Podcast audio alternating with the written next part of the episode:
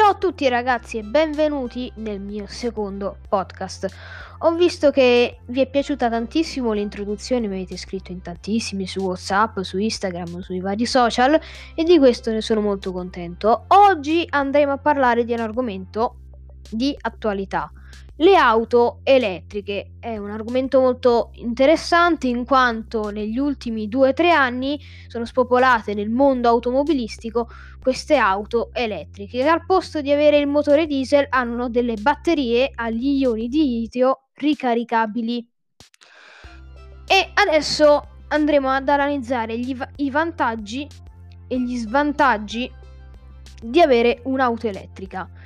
I vantaggi un'auto elettrica sicuramente inquina di meno, però questo dopo dobbiamo andarlo a verificare. Eh, però sono, a parer mio, numerosi anche, ahimè, gli svantaggi.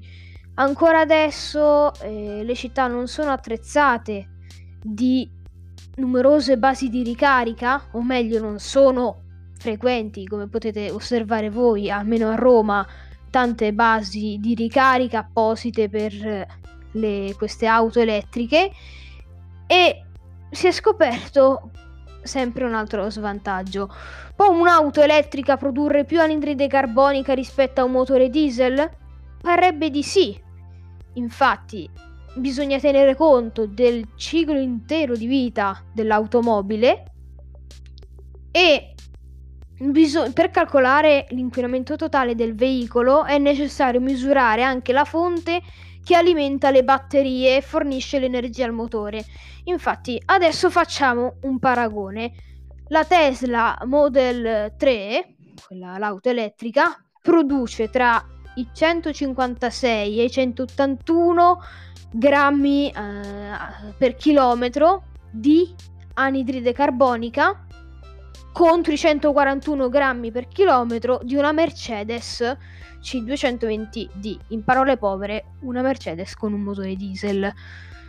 Quindi, secondo me, poi ognuno può avere le proprie opinioni ovviamente, queste auto elettriche non dico che sono inutili, sarebbe un parolone, anzi, ehm, cosa posso dire? A parer mio sono utili, sono però ancora un motore da sperimentare perché come ho detto possono, eh, secondo uno studio condotto da un'università tedesca, una Tesla appunto inquina di più nell'intero ciclo di vita di una Mercedes Benz normale.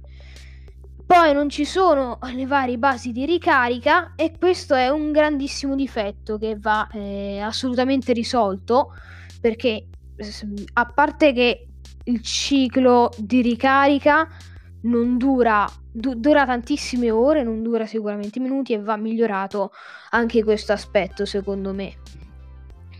Quindi eh, scrivetemi voi su Instagram che cosa pensate di, questi, di queste auto speciali nel bene e nel male. Secondo me ci sono vantaggi e questi svantaggi che vi ho elencato.